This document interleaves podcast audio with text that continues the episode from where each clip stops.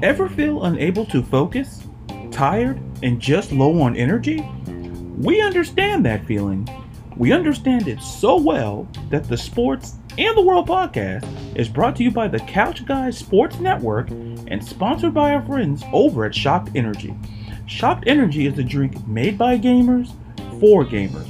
All their flavors come packed with 180 milligrams of caffeine to ensure that no matter what you're doing, your focus will always be razor sharp to keep you performing at the top of your game.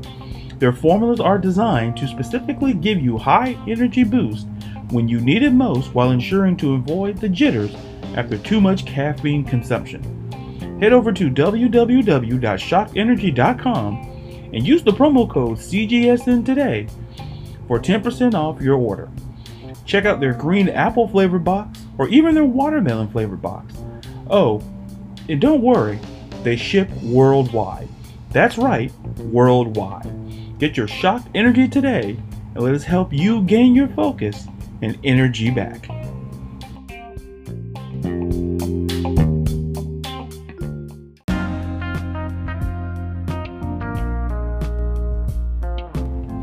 The Sports and the World podcast is brought to you by Exogun. Ever do a workout and feel like you need a massage after? Well, get your massage without leaving the house. Don't let pain and soreness slow you down. Exogun revives muscle, boosts circulation, and releases energy so you can recover faster and live better. Take it wherever you need it work, the gym, the trail, and put the power of percussion massage treatment in your hands. It's portable, adjustable, and powerful. Exogun is trusted by the pros to deliver the ultimate in recovery. Like we said before, you can even use it for percussion therapy. What is percussion therapy? Percussion therapy boosts muscle function and recovery by penetrating deep into the muscle tissue with a series of rapid, concentrated, pulsating strokes. Gain back control of your body and achieve long term pain relief with Exogun. Get 10% off with code CGS10 at checkout. Comes with a charger and carrying case. Go get your Exogun today and treat yourself to a massage at a moment's notice.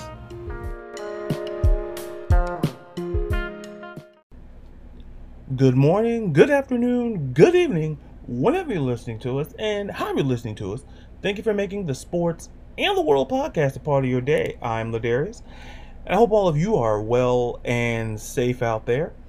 And with all that being said, let's jump on in. Big show I think to me, you know, we're going to talk about Gronk's retirement and Browns League pitcher. We're going to talk about Becky Lynch, but we'll get there when we get there. But I want to lead off with the topic.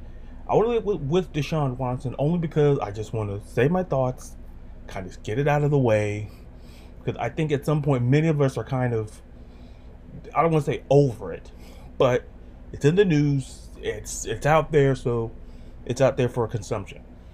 So the attorney for the 24 plaintiffs in the civil lawsuits against the Cleveland Browns quarterback stated yesterday in said in a statement that 20 of the 24 cases are settled, which four remaining out there. And let me be clear, what I've seen on social media, and by the way, you can follow me on social media at Ladarius underscore Brown, and on Instagram at Ladarius double underscore Brown, and TikTok at Ladarius underscore Brown. But what I've seen on social media is, is that if, if many people like, oh, well, we're going to see Deshaun out there in the field in 2022, and that's simply not going to happen. And I'll get to that point to why in a minute.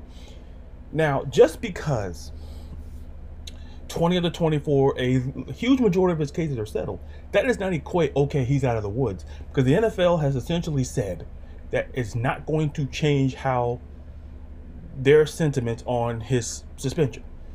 And in the defense for Deshaun Watson as well, look at the other owners. Yes, that's a very. We look at guys like Jerry Jones, and you know Daniel Snyder and Robert Kraft. Why haven't they been suspended? Yeah, I, I I get that point, and I'm not saying that's you know something to be ignored. But what I'm saying is this we got to remember like, look, he's still going to get suspended. Why? Because listen, I that New York Times piece when it came out, 66 you know contacts within a 17 month time frame. That's pretty damning. Because if you break it down, we're essentially talking about what? Almost four appointments in a month? Four different women in a month, essentially, appointment wise? That's not a good look. And people are saying, oh, well, the, the lawsuits are going to resolve theirs, so he, he's going to play football. No, he's not. Not this year.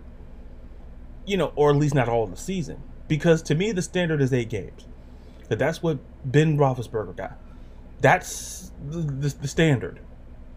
If Big Ben got eight games, and that's just, and I don't want to go down that road either, because I'm still irked for reasons about that. But, but the point is, Deshaun Watson will not play either all will, will not play all of the 2022 season. I think you can lock it down, write it down.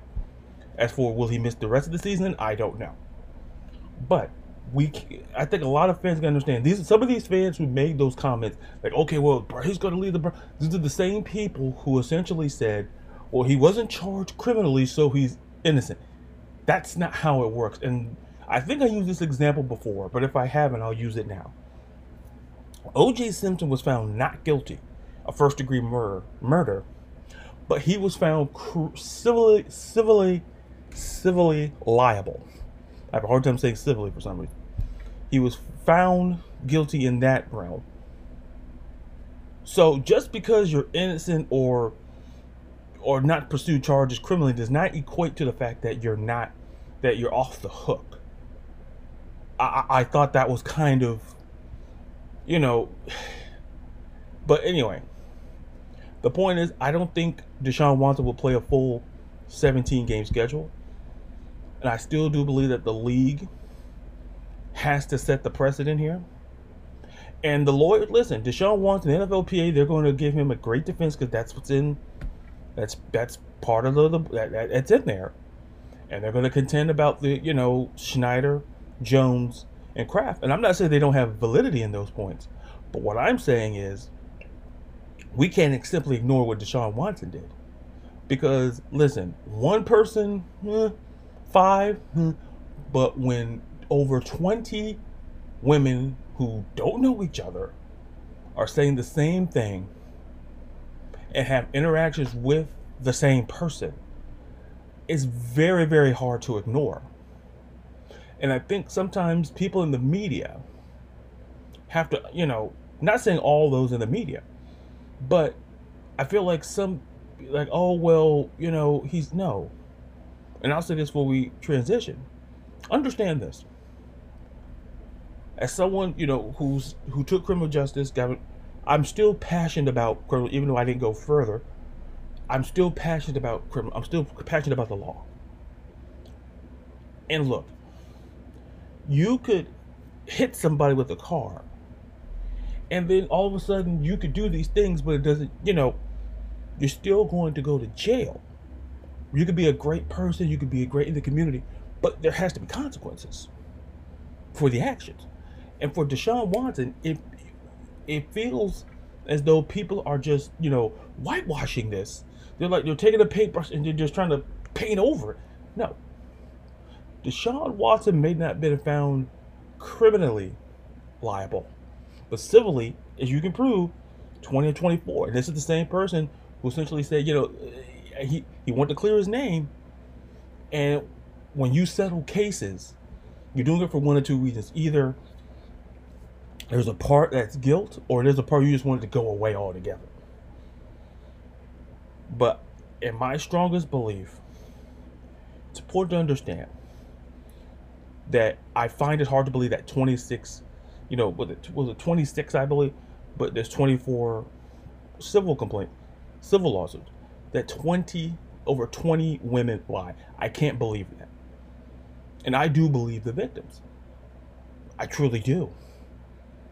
It's nothing to do with race. It's nothing to do with status. Just because two grand juries didn't say he didn't do anything does not mean that he didn't do anything Because, like I said with OJ, OJ may have walked out of there and he didn't walk away in handcuffs for the murders of his wife and the friend and Ron Goldman. But he was found liable from a civil perspective, which essentially means that he was responsible from a civil point of view. So, before I go down that rabbit hole like I like I did last week or a couple weeks ago, sticking with football, let's transition to Rob Gronkowski. Retired 11 seasons, nine of which with New England, two with the Buccaneers. And, like, look, he has four Super Bowls. He has the most receiving yards amongst tight ends in the playoffs, along with playoff touchdowns amongst tight ends with 15. He's fifth among tight ends in receiving yards, third in you know receiving touchdown, third in receptions. And he's had four seasons of four of a thousand or more receiving yards, which is tied for second the most. And Travis Kelce has six, which means that Travis Kelce, you know, we could argue that listen, he he he could be a Hall of Famer in his own right. My point is, when it comes to Rob Gronkowski, he he's he has he's a Hall of Famer.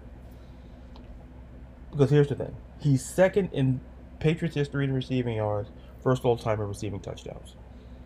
I could argue and make a case when you think of the Patriots dynasty. I think of three to four players. Obviously Tom Brady. I think of Adam Vinatieri. And I, I think of Rob Gronkowski. I, I don't think that's conjecture or, or hyperbole to say that. It's just that Rob Gronkowski was just as integral and as important to the Patriots dynasty as any other, you know, as Brady and Vinatieri, who I have. And then you, you delve in deeper. I love using pro football reference. They're amazing.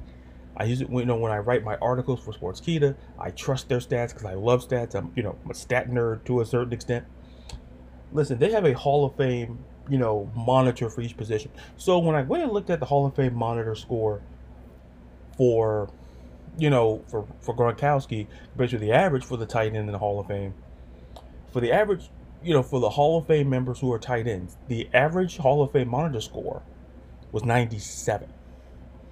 Gronkowski is at 98.72.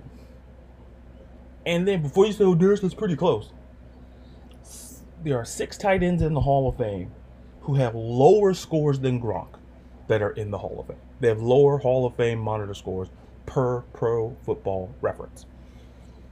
He's a Hall of Famer. Because to me, when I look at a Hall of Fame player, because we because when we ask these questions, and I say this about when we talk about basketball or baseball, any sport, I always ask two questions. The first question is, were you dominant at your position for a stretch for you know for a stretch of your career? Were you one of the best players at your position in the era you played in? And that sounds sort of like a rudimentary question but when i get i think of tony gonzalez check the box shannon Sharpe, i can check the box and i think of rob gronkowski i can check that box too for a stretch of time rob gronkowski was the best tight end in football four thousand yard receiving seasons. There's a lot of guys. Listen, he has more than Shannon Sharpe, who had three. So when when you start mentioning his name around the likes of Sharpe and, and Gonzalez, he's in the conversation. Same thing I say about Terrell Owens. Yes, I the whole off the field stuff.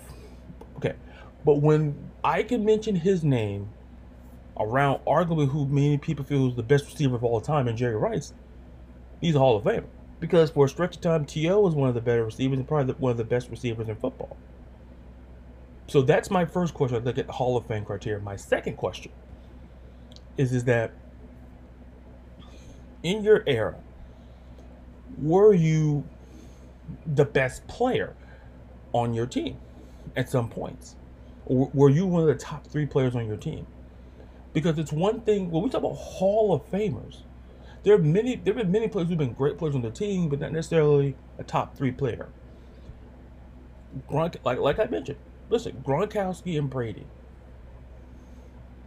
You know, of Gronkowski's 92 career touchdown passes, Brady threw 90 of them. So yeah, he was kind of important in Brady's career, even though it's a microcosm of Brady's touchdowns overall. But Gronkowski was just as important, and I felt like Gronkowski was a top player of the Patriots for a long time too. He dominated his era, and he's one of the better players on his team. That's the criteria. It's why I argue that why Shannon Sharpe is not in the Hall of Fame. Excuse me, Sterling Sharpe, Shannon Sharpe's brother. I apologize. Is that there was a there was a, a MVP year that Brett Favre won that you could have made a case for Sterling Sharpe. I don't want to get the year. I want to say like 90, 94, one of those where Brett Favre won back to back to back. A large part of it was thanks to Sterling Sharpe. If it wasn't for injuries, he'd probably be in the Hall of Fame. We wouldn't have this conversation. But but it circles around to this point. You know, Sterling Sharpe didn't play a lot of years in the league, and Gronk played 11, while guys like Sharpe and Gonzalez, we're talking almost 15, 20 years. It's about quality, not quantity. Because think about this when you go to the store and you buy I, I like bananas, I, I, like apples. You know, I, am you know, I'm a big guy, but I like my fruits. I like to eat health, you know, healthy when, you know, I'm not all steaks and burgers, which aren't which isn't bad either. But circle back to the point. Every banana in that bunch may not be great. There could be six bananas in that bunch, but maybe four of them are are like primo good. The other two, eh, they're okay. you you'll eat them, but it doesn't take away from the quality of the overall bunch. And look at Gronkowski. Yes, injuries, you know, he you know played a big part.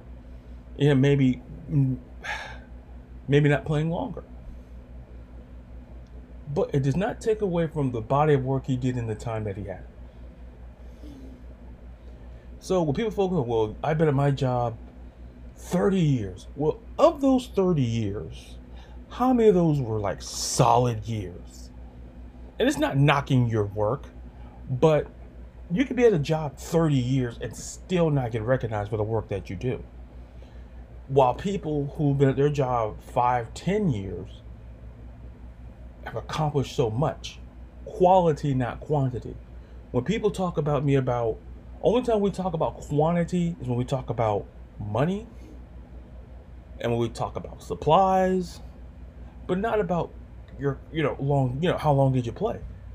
The question is what did you do in the time frame that you were in the league and at your job? What did, have you accomplished?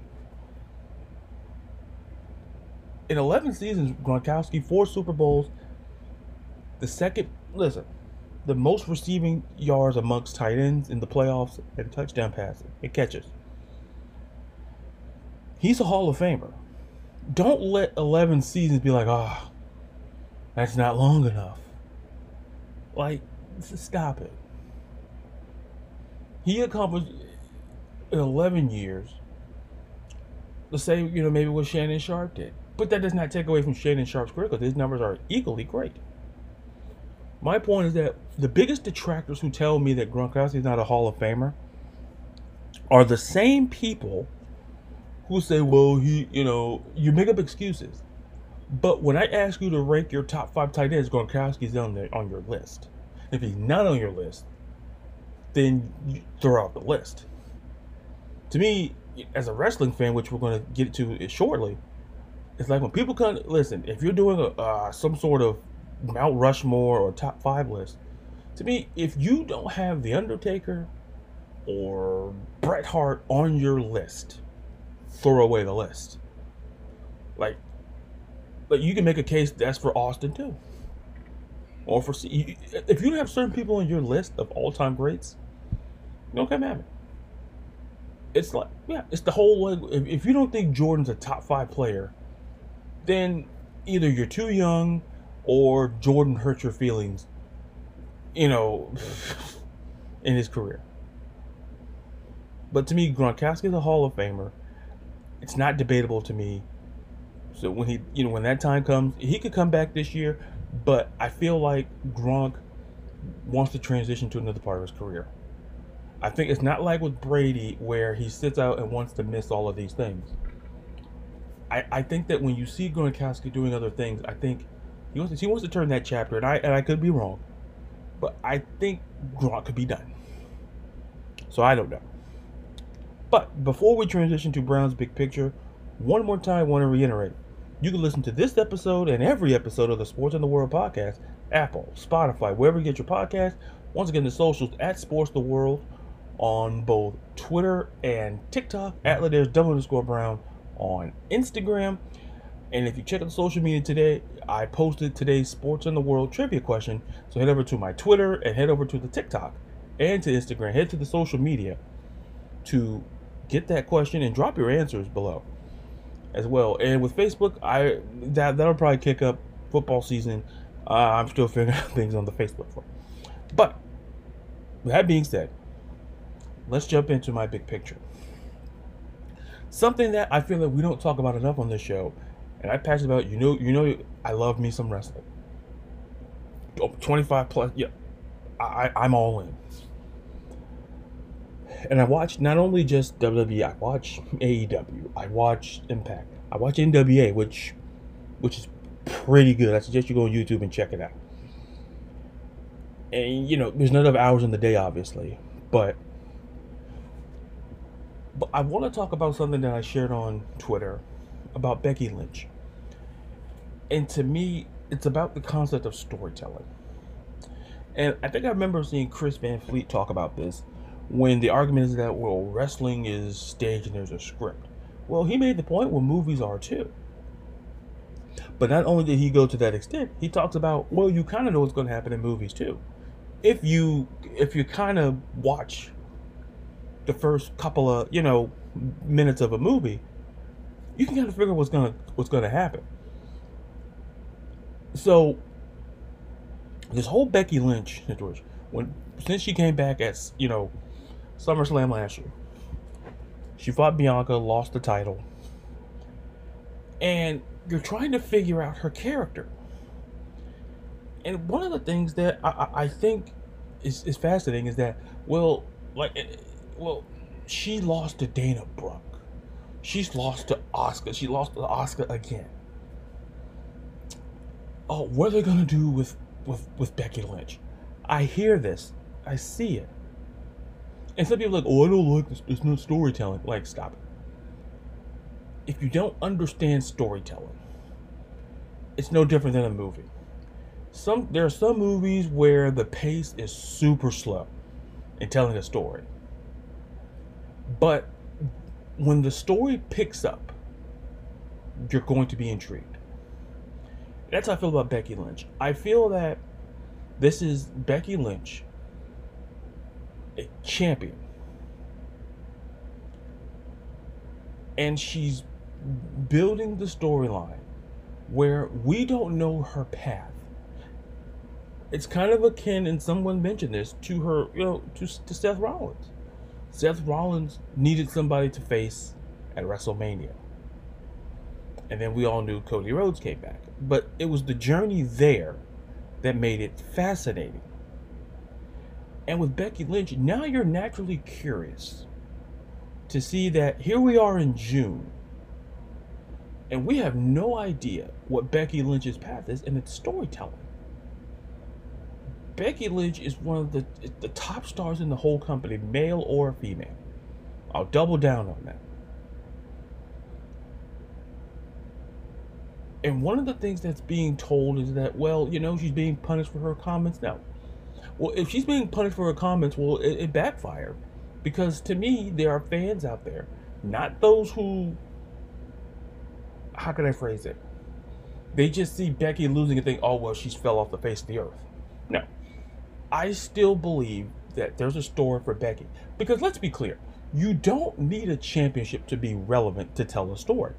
Period. That it's it's absolute nonsense.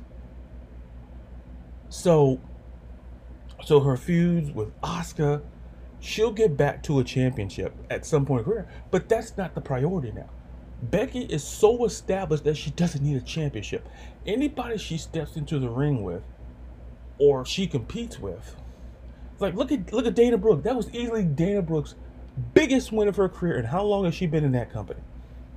Think about that. And that's not a knock on Dana Brooke, but that's easily the biggest win of her career.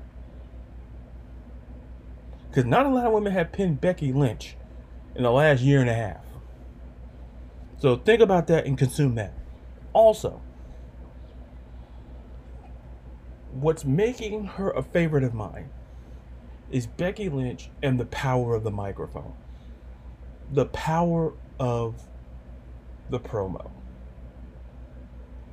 When she's out there and she's out there arguing with, you know, with Adam Pearce and the it's that banter. It's like you believe it. It's just like any good movie, you're invested in it.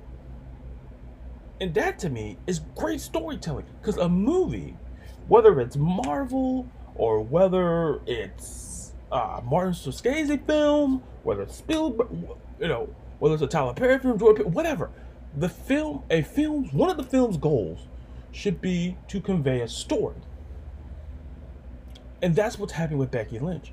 Right now, Becky Lynch is down, but she's not out. She's she's fighting her way back to the top, and I love it. I don't see losing as failure or burying somebody.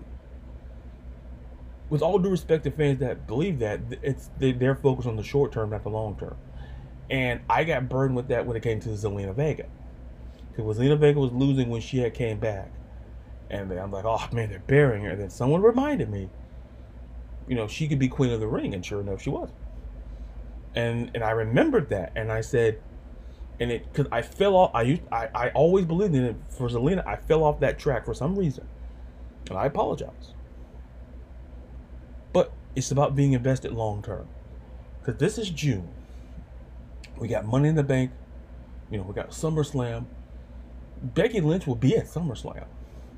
Who she'll face? I don't know. But it's about being invested. And I think if anything as a wrestling fan, you have to be the storytelling.